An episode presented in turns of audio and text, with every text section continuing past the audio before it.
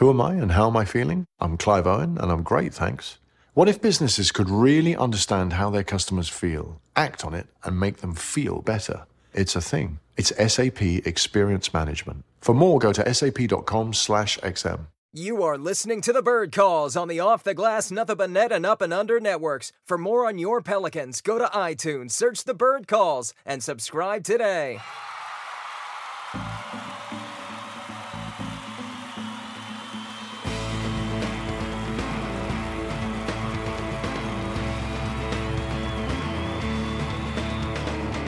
All right, Pelicans fans, welcome to another edition of The Bird Calls, the official podcast of TheBirdWrites.com. I am David Grubb, filling in for Preston Ellis, who is off doing many magical things in the Magic Kingdom, I'm certain, at this time. With me, as usual, Kevin Barrios and editor in chief Oleh Kosel. And also with us, contributor David Fisher. How are we doing tonight, guys? I'm still riding a little bit of a Zion wave, but I gotta admit, the national takes today just I didn't expect it to get that ridiculous. I'm Scott Trout, CEO of the domestic litigation firm Cordell and Cordell. We help men deal with the life changes triggered by divorce, such as child custody and property division, among many others. But life changes also occur after divorce. These changes can make parts of your existing court order irrelevant or harder to follow. If you feel a modification to your court orders might be necessary, talk to us at Cordell and Cordell.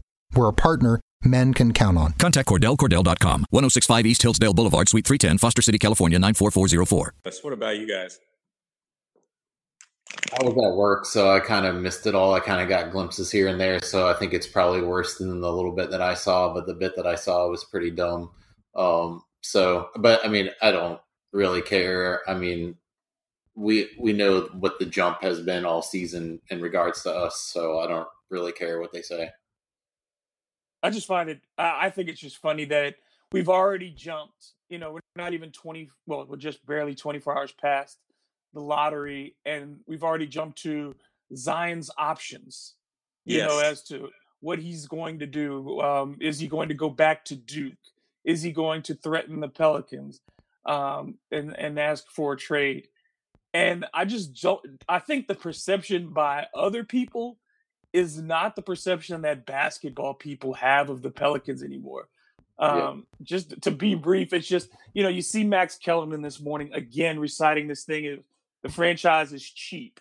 The Mhm. franchise doesn't want to do this. They're still the second fiddle to the Saints. Well, where have you been the last couple of months where this restructuring has been going on? And why are you pushing, continuing to push this narrative? And then the other part was the national, the, the other national things like Deadspin saying like, you know, the Pelicans get rewarded for ruining Anthony Davis's career.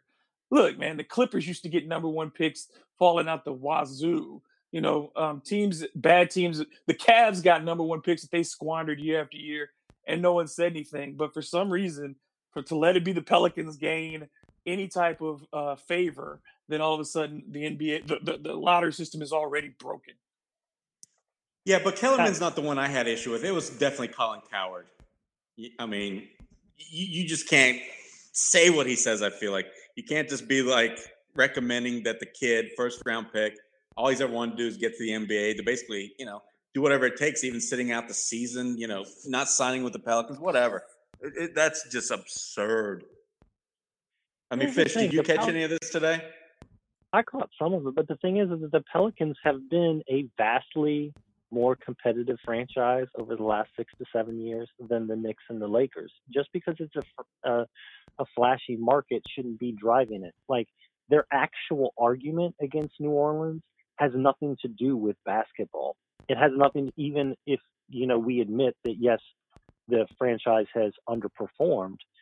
The Lakers had three number two picks in the last five years. They signed LeBron James. They still missed the playoffs this year. The last time the Lakers made the playoffs was Anthony Davis's rookie year. The Mhm. Pelicans have made the playoffs twice since then, despite all of their injuries and without any of the kind of lottery luck that the Lakers have had over that period of time. So it's nothing more than them just wanting to funnel players to markets, and I think it's it's not Well, only just Yeah. lazy and boring, but it's the fact that it's actually counterproductive to the eh, like what the NBA's business model should be. The NBA's business model should be let's succeed everywhere. Because you Yeah, haven't heard, oh man, is Drew Brees going to force his way to the Giants? You haven't heard anything about Aaron Rodgers trying to. Green Bay doesn't even like count as a city compared to New Orleans. Like it's that small, and there's no problem with him being there and being awesome. So that's a whole nother bag Yeah, of but as you, you alluded to, the crux of the problem is the fact that it's nothing basketball related, right? It has all to do with for writers, it's page clicks on the internet. For a lot of these sports, you you know, radio hosts, David knows as well, it's how many listeners you can attract or the audience you have to appeal to, and that's solely what it is. You know, it's basically propaganda in a sense. I mean, misinformation, whatever you want to call it. And it- so I, I just am saddened that our society e- has even, you know, And it's crumbled not a little me, bit. Fallen to, what's that, David? it's just to me it's not funneling teams to certain markets. There's something and, and i'm not a conspiracy person and i'm not a, a um a person who's paranoid but there's something in particular about new orleans in the basketball realm that strikes people this way. Because everybody was fine with zion going to atlanta. Everybody was fine with zion you know new york or la or whomever it it only became an issue when it became New Orleans. You know, so I think that that's the thing is there's something inherent about them not caring. Part of that is, has to do with the fact that we don't have a strong local media representing us.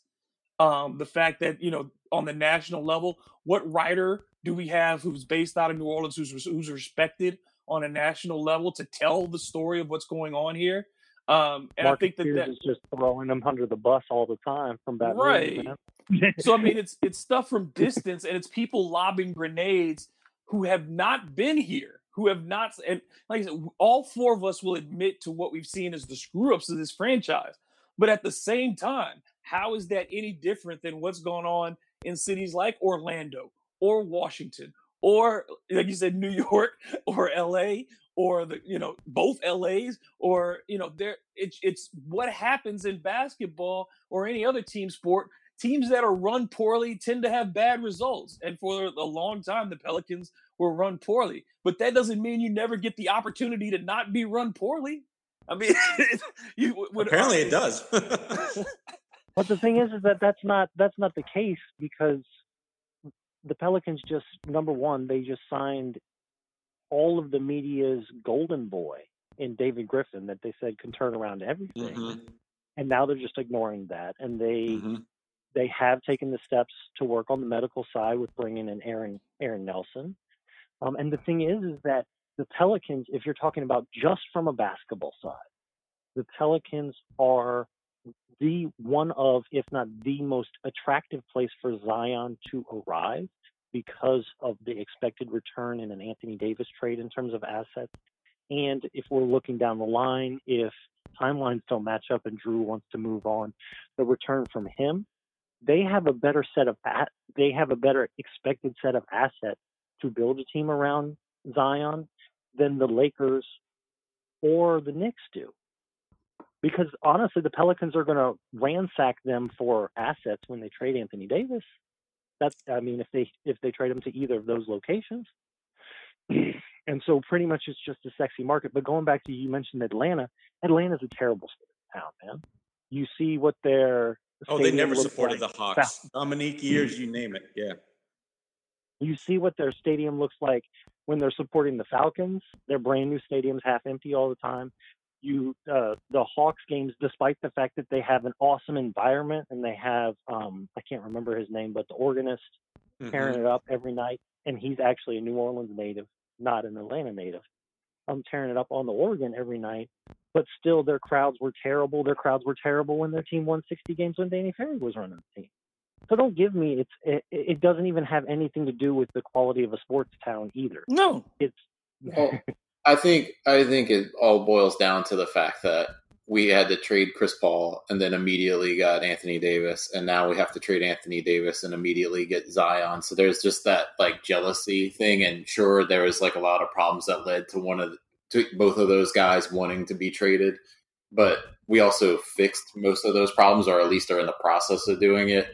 but it's just the idea I think that people can't stomach outside of here that you know these two transcendental stars who were the top of their position rankings at the time and were still young uh you know wanted out and then immediately were replaced with another superstar um to build around you know it's just that it's just jealousy somewhat but also you know frustration because of the way that it played out i think um also plays into it. One other thing we got to really add to this, and I feel like it really is a prevailing issue for a lot of these outsiders, is the fact that the Pelicans, or I should say the Hornets, were owned by the NBA.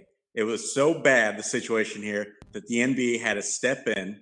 David Stern, when he kind of went outside of his, you know, responsibilities, a lot of people felt, especially when he uh, canceled that first Chris Paul trade. And I feel like that has followed. I feel like it's things like that. David Stern then speaking out, saying Dell Demps terrible GM. You know, at every turn, there's somebody like that or something like that happens. So it's more than just basketball, for sure. It's more than just not um, fulfilling, you know, the prophecies of these two great generational stars. You know, so until I really think until you win, until you win a little bit consistently, New Orleans is never going to shake this. Well, the good thing is, is that the Pelicans have the number one pick, and everybody else can go suck it. yeah, man. yeah. Just take a good long slurpy suck. Okay. Now let's move on to what we actually came to discuss. And um, now that the the, the um, lottery is over, we're gonna have to start looking at what are the next steps. And obviously, one of the big dominoes, if not the biggest domino, is the destination for Anthony Davis. So what we're going to be doing over these next few podcasts is looking at particular teams and what we each uh, view as their best uh, possible trade packages. We're going to discuss those packages and then um, maybe try to come on to some consensus by moving some pieces around and seeing what we like as to what the best deal may be by putting our four heads together on this. Today, we're going to cover two teams uh, the Brooklyn Nets and the Toronto Raptors. We're going to start with Brooklyn since their season has ended and uh, Toronto has a lot more variables going on depending how their season ends. So uh, let's go to the person who I think has the most Brooklyn love in him. Yes. Uh, that's Mr. Kevin Barrios. Kevin, why don't you give us what you think the Pelicans and the Nets could do for in an AD deal? Sure. Um, I mean, I pitched a few during the season, and I thought before the trade deadline, acquiring uh, D'Angelo Russell would have been great. But now that that's all passed, I, I created a new one. And now we're also doing this sort of in order of uh, desirability, I think, to some degree, although obviously it's differing between all of us and, and uh, where these teams slot. But I think we all agree that Brooklyn is on the lower end of desirability because of uh, the issues that, that we're dealing with, sort of, you know, the, D'Angelo Russell's contract situation, their draft picks that they have, those sort of things. Um, so what I tried to do is uh, put together a team where they, you're bringing over a ton of that culture from Brooklyn. Um, you're also you're bringing over that hard work, uh, hard hard play, um, a lot of ball handling. You're filling a ton of holes on the roster. Um, you may not be getting that big name star, but I think there's a sneaky possible star in there in Caris LeVert um, who is basically um, the prize of this of my package. Um, I think I, have read a lot of uh, Brooklyn writing this season, and some other guys also that just gravitated toward that team from other uh, teams. Uh, and a lot of people think that Caris LeVert is actually the best player on the Nets. Um, and you know he's a little bit older. He has an injury history. So those are concerns, but he's a great ball handler. He can get to the rim. He's a good scorer. He's an adequate defender. He's not an incredible jump shooter, but he has gone on streaks where his numbers were really high. So he's the focal point of players. But then you also, um, so basically, what the Pelicans would be sending out in this trade first is Anthony Davis and E'Twaun Moore, and then the Pelicans in return would get Joe Harris, which I think is a slight upgrade over E'Twaun Moore. He's a little bit taller. He's a lot better off the ball. He cuts a lot better. He moves a lot better. He gets himself open a lot easier. He's a better and more consistent outside shooter. and I feel like he doesn't fluctuate as much when he's starting and off and coming off the bench, whereas we've seen E'Twaun have those crazy dips when he was shuffled around. So I think he's better at filling multiple roles. Uh, he doesn't have that mid range game or that floater game that E'Twaun has, um, and he's you know. But other than that, I think he's he's uh he's more of you know your modern NBA guy, cuts to layups and three point shooting, no mid range game. Um, so I think he slightly upgrades E'Twaun. Uh, then of course you get Jarrett Allen, potential uh, solid rim running, rim protecting center. Uh, Caris LeVert, which I already discussed, who I think is the prize of the package.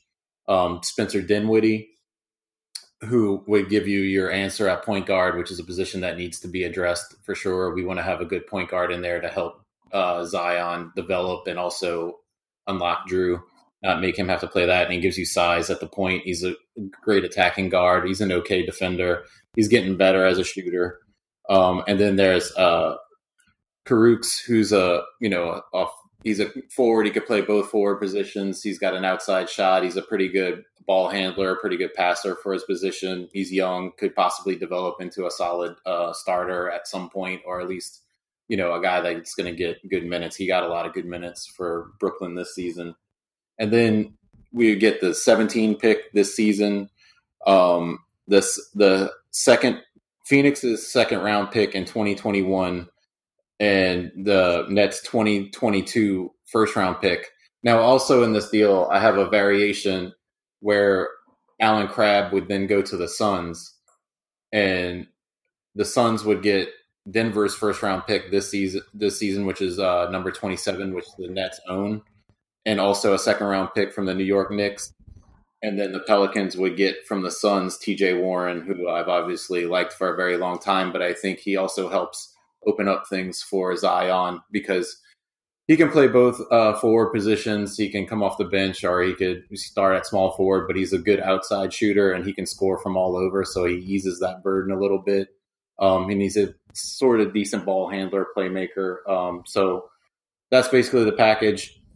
Like I said, it's not big name star heavy, but it fills multiple holes across the roster. Then you still have future picks and you have a guy that might turn into a, a star in Caris LeVert, and who would definitely be, uh, you know, the best wing player we've had probably ever um, at this point. Um, so, oh, anybody want to comment on those? Yeah, Ollie, if you want to um, give feedback on that one, and then give give us yours. Yeah, I'm I'm totally with Kevin that Caris LeVert is my catch as well. I talked to Stu Jackson when he's coming out of the draft, and uh, we both I love LeVert. And then when I talked to Stu Jackson, he made me really love him, talking about his potential. If he could just stay away from the injuries, you know, if he could just stay healthy, and because he had all the tools, he had all that athleticism, and we really saw it at the start of this year. I mean, I remember him carrying games in October and November, and that's when D'Angelo Russell actually started really poorly. And um, I thought it was unanimous that people thought LeVert was going to be the star of that team and he was going to be the one guy that they wouldn't trade. Well, look what, you know, basically four months later, here we are. Now it looks like D'Angelo Russell's the one that they should retain. Uh, LeVert's kind of a toss up, even though I don't think they're not out on his future. But again, he's the catch. And so he's in my package. I've got a simpler one. I'm just throwing away, uh, or throwing away, trading Anthony Davis and uh, getting back Crabbe. You got to make the salaries work but LeVert, and then I love this guy too, Kurucs. I, am not sure if I'm pronouncing his name right. I don't think anybody ever probably has, but uh, I think that he's another fine catch. I mean, you want a long forward, right? And this guy fits the bill. I've heard nothing but positives, but even more, I have found out that David Griffin loves this guy. When uh, he was on um, doing radio shows with Joel Meyers, I caught an episode, one of those deals and dunks on Saturday. They talked about this guy and Griffin absolutely raved about him. So I know that he loves him. I love him. When you watch this guy play, he's got the potential. 21 years old, he shot over 50% from two. And, you know, he's got to get a lot stronger. He needs to add like 20 pounds or so, you want to say. But his shot looks good. So that 31% three point uh, field goal percentage, that's going to come up as well. And to round out that deal, so Crabbe, LeVert, Kurucs, the uh, three players, and then I want a couple picks from the Nets. I want their first rounder, the, the 17th overall, and then via the Knicks, I want the uh, second rounder, 31st. And I want them to chase maybe like Bol Bol, you know, maybe chase somebody just to fill in the holes on the rest of the roster. All right, so now we move on to Fish. Fish, I want you to review Ollie's deal and then uh, give us yours. Um, I hate to be the downer on both his and Kevin's deal, but I think we ask for too much from the Nets because I think the Nets are really going to value that culture and they're not going to want to chop it all away. So, um, and it, it gets really hard, especially when you start throwing in Levert and a lot of cheap guys. Um, I know uh, one of the things that um, that Ollie managed to do is taking back that Crabbe deal, um, which I think the uh, the Nets would be more interested in. For me, um, what I would be doing with the the Nets pick, with the Nets trade, is um, my headline is going to be D'Angelo Russell. Um, I was, what was it? Probably the 2016 draft. I was saying, hey, if the Pelicans can get Russell for their pick, they should do it, and they should do it right away. I remember that. Uh, and that was kind of in the beginning of the Drew's not a point guard, we need a real point guard beside him situation in New Orleans. Because initially it was Drew's point guard, and then 2016 that was probably right after um, Gentry's first season that had gone sideways since they were they were picking in the lottery, and there were rumors that hey the Lakers might want to move Russell for a high enough pick, and they might be eyeing either Hield or Murray. So I was like, hey, let's go after Russell. He's a big guard. He he doesn't come without his problems or his airport issues or his uh, recreational issues. Um, and the other part of that is the fact that it has to be a sign and trade, which is is the more difficult part because you have to convince Russell that hey, you're going to come here and come sign with us, but you're not going to be the number one guy because I mean Zion's coming. He's going to be the number one guy. That doesn't necessarily mean he's going to be the guy that's leading in usage or anything like that, but he's going to be the guy that comes in with the shoe deal and all the media attention, etc. And so it's going to take, you know, some, I don't know, some overpay, uh, possibly an overpay. And the other thing is, is it, it it it requires other pieces pretty much. It requires the the Nets wanting to do it because Kyrie's on the way, pretty much. So hey, we have Kyrie on the way. We need to open up the space anyways. Can you guys take some salary back, Crabbe? Um, and you know we'll do the sign and trade with Russell, so we don't have to really worry about his cap hold. And then we'll slide in Kyrie, and we'll have Kyrie and Davis in Brooklyn. Now that's still anti-ethical. I mean, it's it's it's not in line with how they've built the team. It's not in line with if you read like Brooklyn coverage stuff, what they want to do. I would think that what the, which is why there's not a lot coming back in my trade. Um, I have the Pelicans receiving D'Angelo Russell via the sign and trade. Um, Harris, obviously, he's kind of he slots right in as your starting shooting uh, small forward. Crabbe to eat that money for them to make it more enticing for them, but you're going to send Hill to them, Solomon Hill. But that is, you know, a, a positive on the net of they're taking, you know, they're slicing off about six million on that. And then, like they um, both uh, Kevin and Ollie have said, the Nets um, 17th pick and then the Nets 2021 pick with as light of protections as you can talk down on them, probably like protections uh, one through four, assuming that the lottery still remains the same the way that it is. Um, so yeah, Russell, Harris, Crabbe, and then the Nets 2019 and 2021 for Anthony Davis and Hill. And I've I've been preaching this to you guys in our chat all the time.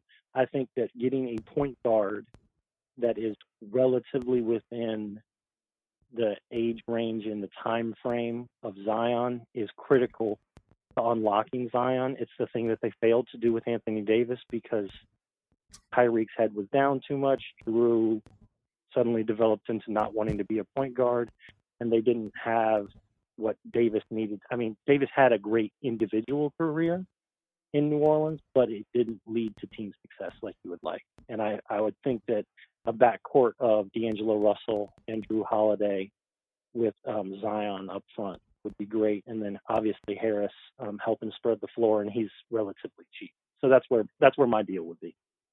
I think we're we're all similarly in tune um, with this one um, because for me, you know, again, uh, one of the things I always cons- I consider too is is the financial flexibility because to me, over these next three to four years, it's not just enough to have talent; it's also how can the Pelicans, you know, ultimately leverage some of this talent? I don't think everybody that they bring in um, in these trades is, is is long for the team. In some regard, these are flippable assets, or some are just hey um, to create uh, cap room for uh, you know potential free agents down the road. Um, so just like uh, Kevin and Ali, my my Pelicans going out are Anthony Davis and E'Twaun Moore, and then for the Nets, um, Allen Crabbe again, one year, eighteen and a half million. That's an easy pill to swallow, basically, if you're the Pelicans. Caris LeVert, um, one year with what 2.6 million this year, and then an, uh, the qualifying offer the year after that. So again, very affordable. Spencer Dinwiddie, Joe Harris. Joe Harris one year 7.6. Spencer Dinwiddie two years at roughly 22 million dollars total. So um, and then the two first round picks the same, the 17 uh, this year, and then the number one in 2021. Um, so yeah, I, am looking at it from if you keep uh, if you if you walk away with Dinwiddie, LeVert, and um, two picks, and maybe you resign Harris if if, if it works out. Uh, I think that, that that that's a very good um, outcome um, in that regard for the Pelicans. Um, since we're all generally in consen- consensus, do are we thinking then because because the Russell deal while you'd like to have that talent, it, it's the most, as you said, uh, David, is it's the most dependent on other factors. Yeah, you know, convince, yeah. So convincing think, Russell, all those things makes it the most difficult. I, I love Russell, but I think like the thing is, is like if you have if you're making this trade with the Nets, it's because they know that they're getting Durant and possibly um, mm-hmm. Kyrie Irving. Um, so they're so they're building a super team. They're going away from what they were doing was building this homegrown culture. It's going to be a radical shift. So I I think the thing is is when you start to talk about Russell, you have to talk to him and get him to agree to a sign and trade. Now, if the thing falls apart, then you have a disgruntled player on your hands. Um, so I, I, think that's what makes that more difficult, um, and that's why I shied away from it as much as I like Russell. Um, so Oh, I would love. I don't want to. I don't want to short sell that. I would love Caris LeVert. The Buckeye and me choosing a Wolverine over a Buckeye hurts. I would love Caris LeVert over over and above D'Angelo Russell. Um, you know, the injury things and stuff like that that he's dealt with. Hey, you got Aaron Nelson. That's that's the perfect guy that you would want to have mm-hmm. in a situation where you have a guy that's had the the kind of history that LeVert does. I didn't I didn't include LeVert in my trade because I was trying to make one that I felt like the Nets are more likely to say yes to, pretty much. I also think that there's a, a trade here where that doesn't involve Anthony Davis. So you make the Anthony Davis trade with another partner but by taking Crabbe, you can maybe possibly get LeVert. You know, they could keep Russell, they could keep Dinwiddie, or move them to other places if they're getting, you know, if they can add one more star. Say they just are adding one, if they're adding just Durant to what they already have, then, you know, moving Crabbe over, they surely would be fine with trading off LeVert eh, for Durant, you know, and you facilitating that. So that's something I would oh, also be... consider. Is it's another move based after you make another move for Anthony Davis. You know, that would be that would be a situation like if you made to me if you make the the Davis trade to someplace that you're bringing in a lot of draft capital. Mm-hmm. You take some of that draft capital and you attach it to a cheaper contract. Let's say the Pelicans are going to have enough cap room after the Anthony Davis trade where you can send one of those picks that you got from, say, the Knicks or something, and E'Twaun Moore who is serviceable on an ex- expiring contract and a lot cheaper than um, Crabbe, and you tell the the Nets, hey, we're going to give you this first and more, and we're going to eat the ten million dollars, which is the cap space that you need, but we need something in return, and the thing we need in return is Caris LeVert. Yeah, I mean, I, I, the way I looked at this whole exercise is you, you grab the one young star, right? You grab the Tatum. For some people's eyes, even though I don't get it, is Ingram. You know, stuff like that. So LeVert fits that mold. So I don't, I don't think he's got superstar potential, guys. I, I, really don't. So I just think he's that star kind of potential youngster that can maybe make a couple All Star games, maybe three at the most. And of course, Caris. I don't think that's wrong to say that. Hey, you're grabbing a young talent that's tantalizing and then just a couple of picks. I feel like that's the kind of the model that you know is, is the template you're going to use for Anthony Davis, and that's what I just stuck to right here. But yeah, I think Brook. I mean, we, we I think we spent enough time on Brooklyn. Honestly, I don't think a deal's going to happen with them. It's going to all depend on, like Kevin's always said, and David, you too, on who else they can attract another star. Because they're not going to break up that culture just for any kind of maybes. It's got to be something. Okay, this is worth that jump. Yeah, but we've got a lot of time and we can do these exercises. So, uh, and then if one of these things comes to pass, we want to be able to have said that we analyzed it properly and we we we, we made our points about it. So, yes, but we can move on now from Brooklyn um, and, and, on to the Great White North um, into the six and deal with the Toronto Raptors.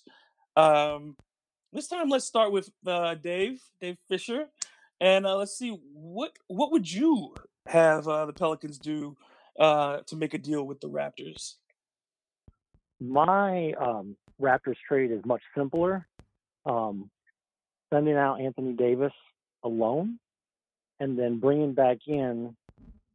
And this is a little some of the contracts aren't as attractive as others, but you have to. The thing with a Raptors trade that you have to think of, unless you start adding a third team and et cetera, is if if the Raptors are making this trade, then they feel like they're going to be able to resign Kawhi, pretty much. But yes. they want another star, so they're mm-hmm. going to sacrifice some depth. And you know, I mean, we all know that the gem of the trade on on, on this one's going to be Siakam, beside beside Zion. Um, but they're going to sacrifice some depth around that to bring in AD, the big star. the only way they're going to do that is if they feel like we're going to be able to retain Kawhi along with, you know, Lowry and I mean Anthony Davis and Lowry and Kawhi and Gasol. That's a fun lineup. Like that's a basketball team that I would want to watch. And if they can keep Danny Green too. If yeah, keep, if, if, Danny Green situations like that. So my my trade with the Raptors would be sending Anthony Davis out, and this trade is going to be a trade that takes effect after the draft. So the the Raptors they owe their draft pick this year, but after the draft, like you know June 30th at 6 p.m. or whatever, they can trade their 2020 pick. And one of the things that I've always been working on is I want the Pelicans to have not too many picks in one single draft, mm-hmm. but hopefully multiple firsts throughout the future as much as possible because you want to have uh, a continuing flow of young talent to fill out the roster because that was the error of the Anthony Davis era. So, what I would want first from the Raptors is we want your two. Well, first we want um, Siakam. That's that's the guy we have to have, and then your 2020 and 2022 firsts I think we can get away with relatively light protections because if they're trading for Anthony Davis, they're re-signing Kawhi. They know they're going to be good. So they're two picks, Siakam, and then you just have to really match salary. Uh, the easiest way to match salary would be VanVleet and Powell. Powell, uh, I mean, that contract looks like it might be a little dirty, but when you're when you're acquiring somebody like that, which has a relatively big cap number, but it expires between now and when Zion's um, rookie deal expires. You're opening up cap space in the future. How are you going to build around? How are you going to continue to build around um, Zion Williamson? Maybe in two or three years, when Powell's contract is an expiring contract, hey, that's a nice chip to throw in in some other trade so that you can get a veteran back that's available from some team that just wants to open up cap space. And then I also have um, get bringing in OG Anunoby along with that trade. So bring in VanVleet and Anunoby, Siakam, Powell, two firsts from Toronto in 2020 and 2022 for Anthony Davis. All right. Um, I guess Kevin, I will let you go next and um Well, tell yeah. I have the exact same trade, honestly. It, it, word for word, the same trade. Now, I love Siakam, and my only issue with this trade, I mean, it's the trade that I put together, and I like these guys, but now that I know that we have Zion, and that's the piece we're building around, it makes it a little bit less attractive for me, just because um, while I think defensively you're creating a great team, I just worry about scoring and spacing because you're not getting anything from shooting wise from Anunoby and Siakam. But if Siakam, you have to wait on Siakam and um, Zion to develop consistent outside jumpers for one of them to have space. Now, defensively and other things that they do is great and it's going to be fun, but I think it's just going to be a lot of clutter. And we've seen like VanVleet. VanVleet's been falling apart in the playoffs this year. Now he could bounce back next year. I mean, he's basically going to be on an expiring anyway, so it's not like he's really a long term piece. But it would be nice if you could find a guy that could be a long term contributor at point guard instead of like every year having a new point guard. Um, and then Powell, like like David said, he's an okay player. Nothing special about him. His contract's a little bit too high, but it's not terrible, and it's something that you can combine later on with something else to attract a better player when you're more in a position to make that jump.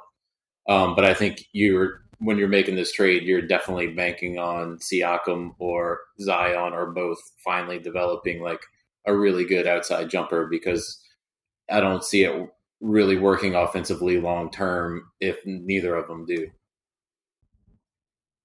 Well, I think that I think you're right. You got to have some shooting in there. Um, I'm gonna let Ollie close. No, go ahead, so David. I'll go finish next. up. Yeah, I'll, what I'll finish up gonna- this time. You're gonna close this one. So my deal was a little bit different. Um, I'm sending out AD and E'Twaun to Toronto, and in return, I'm taking fewer players back than you guys. But I'll explain to you why.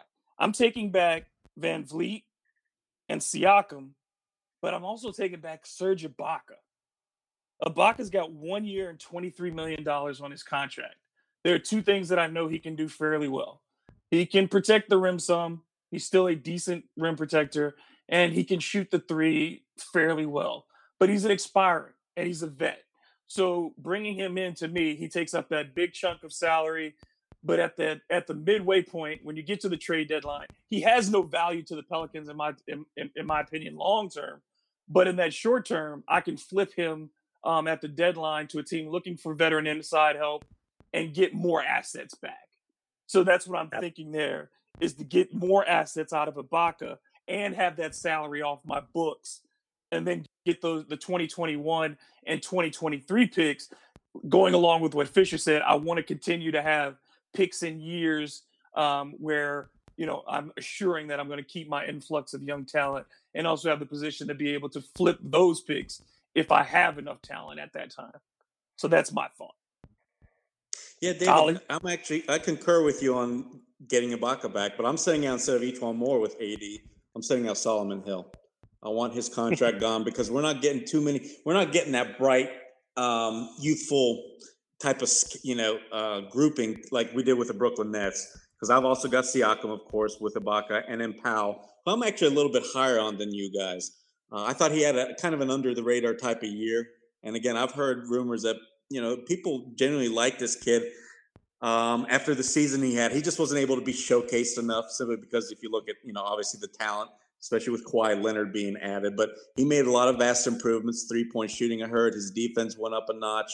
Uh, he's kind of the kind of guy you want uh, coming off the bench for maybe 20, 25 minutes if need be. And of course, in two draft picks. But I'm focusing more on a 2021 first rounder. So I'm just going to grab the 2020 second round pick. But the 2021, obviously, is I'm, I'm going to be banking on the AD's not going to stay there long term. You know, I'm going to say that out of all, I think out of all the scenarios we're going to do, Toronto's going to be the least likely that Anthony Davis decides to stay in. So I don't think we're going to be able to ask for too much. And again, I don't foresee in any way, shape, or scenario that Masai is going to do this deal. Give up Siakam if he can't get pretty much a guarantee from AD uh, that he's going to stay, or be able to persuade him to stay with the roster that he can build around him. Yeah, I mean, I think it's it's highly dependent on Kawhi. If the, if the Raptors make the finals this year, and Kawhi says he's staying, then you don't get many more cosmopolitan cities in Toronto, and you still have access to the New York market when you're in Toronto. You have access to, I mean, yes, th- there's some big hitters. And again, Anthony Davis is Anthony Davis. I don't. It doesn't really, to me, it doesn't matter what market he's in. If he's looking at marketability, he he's just not a really marketable star, in my opinion. Doesn't Well, matter what uniform you put on him. the thing is, though, he would have a whole country that he would be marketing Yes. for instead of like a single market. You know, that's the entire country of Canada. Look Who what they loves did. yeah. hockey and curling? They I mean, look what they did for DeMar DeRozan, who has no personality. Um, you know, Exactly. like, but he turned in. He's a national hero in But he Canada. was a So, yeah, ta- David. He was a homegrown talent. This is AD coming in with baggage. they Yeah, don't but, I care. mean, Kawhi They went in with baggage, though. I mean, like look at Kawhi the year before, the year that Kawhi had before he went there. I mean, he he went in with baggage as well. You could say. These are Canadians, man. They love everybody. I would also say Toronto is an awesome city, Oh, especially It it's awesome for sure. especially if you like dumplings. Like There's no like- way AD's gonna oh, love it there, man. LA home. He, he he's the guy that is gonna hate walking outside in December and January when it's cold as hell. He's from He's from Chicago. Chicago. He's from Chicago. He AD is Chicago. not used to that weather anymore. He doesn't live there anymore. you don't ever forget, man. You don't ever forget. You remember and you hate and you never go back. in the winter, you don't. Now, I, I, I think you know. It's also Obviously- you know not that far from Buffalo, the home of the Buffalo Wings. Exactly. He's right there at Niagara Falls. He's right there at Niagara Falls, and he can go over to the Sky Dome. oh, and that can took go me a minute. The Blue Jays, and then there's Toronto Argonauts football for him, and the Maple Leafs. It, what what does not? Anthony Davis is getting everything he wants in Toronto. It's a I fine, fine are- city. You guys are completely wrong. His parents will hate it there. Rich Paul's not going to want to fly up there. No, no. Rich Paul gets to fly for free. He sits in the children's seat. He has to I go mean, through we're about- immigration every time he's got to go see his client. I mean, if we're talking about shoe deals, the thing is, is that Kawhi isn't a Nike client; he's a New Balance client. So that might actually be something that's a positive to them. And Toronto's, I want to say they're the third largest metropolitan area in North America, just behind New York and LA. Like it doesn't get much bigger than Toronto in terms of consumers. You know, people that you will be marketed to. I just don't, I don't see how it's a bad place to it to get traded to now. I mean, you you look at the the when you look at, at the amount of people that gather to watch a basketball game in the streets in Toronto. I mean, you you have it like you said, you have an excited fan base, you have a great arena, you have a great city. Um, and again, I personally, at the end of the day, I don't care about Anthony Davis's feelings. It's where you're going, um, and and that's wherever the Pelicans ship him. But if he's mal- if if he can't be content, if he couldn't find something to like in Toronto, then that's on him, and that's not on the city. I would, I mean, you guys, I, I don't know. I just think that we're talking about 20 millionaires that are in their 20s. True. And they think they, they, they can live anywhere. They're not going to pick Toronto. I, I just don't see it. Sorry. I know that we all I love the thought he- city. He I- said he wanted to go to a winning team, and the Toronto Raptors have won at least 50 games for the last four years straight. and They've are in made the playoffs six consecutive years. They are by far a much better franchise and organization than the Knicks or the Lakers. The Knicks and the Lakers just have history. yeah, The- you, you Raptors have. also as a basketball fit, Kawhi is a better fit for him than anybody else. You know, outside of Giannis, I think. You know, I I think that's the person I would like to see him paired with the most as purely a basketball fan. And see, I, mean, yeah, disagree, I disagree. He needs a, a, a total alpha point guard that can get him the ball on command. I really do. I think a, a, a small forward that um, has decent playmaking. I mean, you can't compare Kawhi Leonard or anybody else, even Giannis, to say a Rondo or somebody. You know what I mean? They're still going to look for their own shot. They're still going to take up more usage than you. But Let's in put it that way. scenario, And I don't think that's going to. I don't think but that's yeah, going to if your sit well lineup with is AD. Lowry, if your lineup is Lowry, Gasol, and Yeah. Leonard, That's what I'm saying. of Like those those, are passers. All of those guys, because you can put Gasol at the high post and have him throw passes to AD all night long. And Danny Like, Green as well. Yeah, because we saw it ag- when Memphis played the Pelicans. How often did Gasol hit Jaren Jackson Jr. for lobs against those same Pelicans with AD on the baseline because no one could guard Gasol up top, and they were just running those lobs to the back door. I think AD would get plenty of chances with those guys because again, Lowry in the pick and roll can find him, um, Gasol up top, and then you can post up um, Kawhi and he can kick out to AD in those jump spot areas that uh, jump shot areas that he really likes. And Kawhi could run pick and roll with him too. I mean, he, you see that. No, I I think as and then another thing long term for the Raptors, if they're trading for Anthony Davis, is Anthony Davis the defender, if he's actually engaged, really extends the life of Marc Gasol as a functional NBA player on both ends of the court. Whereas, I mean, he, he has an expiration date if he doesn't have somebody that can kind of prop him up defensively. And Anthony Davis, if he's fully engaged, can do that. I agree. Well, that's our first edition of this. Um, we got several other teams to go through. We'll be hitting, you know, the, the usual suspects: the Celtics, the Knicks, the Lakers. We'll be going through those and some wild card teams as well. Um, The Clippers. Don't yes, forget of the course, Clippers. the Clippers. Yes, the Clippers. So The Nuggets. uh, we'll be going through all of them. We'll be doing all the teams. We'll get not, I guess, not all twenty nine. We're not going to do. no, Um, sorry, Anthony. they're all on the table. even though yes, he says they're all on the table. We're not going to do all 29, but we will be over the next several days. We'll be churning these out um, with different teams and different trade ideas. Um, please give us your feedback on Twitter at the bird um, at the Bird Writes. Um, guys, is there anything else we want to say before we close this one out? Ollie? Um, we've got Zion Williamson coming soon. I, that's all I keep thinking about on and off, you know. So I don't think I don't think it's going to go away until at least until well after the draft. Kevin, anything you want to go off on? no, man, I'm good. Dave, what you got? Oh man, it, look, I just got an email alert earlier this afternoon. Dirty Coast is already printing Zion T-shirts. Mine is already on the way. Um, go get yours too, and um, and go Pels. I guess um I would leave it up to Bob Marley on this one. He said marching like an iron lion in Zion, right? That's a Bob Marley lyric. So I guess we've got the Iron Lion in Zion coming to New Orleans.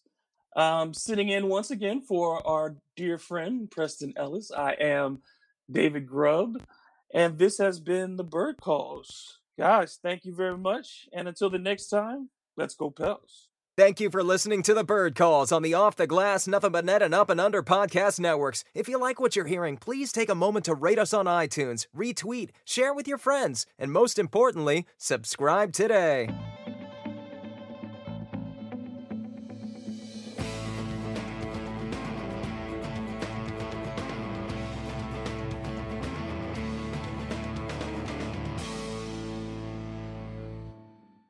Who am I and how am I feeling? I'm Clive Owen and I'm feeling great, thanks. How about you?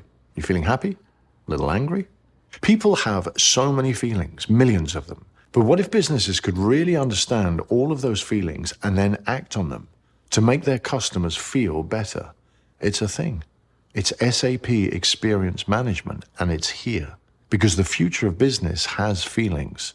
And I've got a feeling we're all going to like it. Go to sap.com slash XM to learn more. We see the news that teen vaping's on the rise, but teens see something else. Internet videos that talk up fun flavors and downplay the dangers of nicotine. How can parents talk so kids will listen? Use facts. 1. Nicotine can rewire teens' brains. 2. It can make kids more anxious. 3. Changes to the brain can be permanent. So even when it tastes like candy, nicotine is brain poison. Go to flavorshookkids.org for more.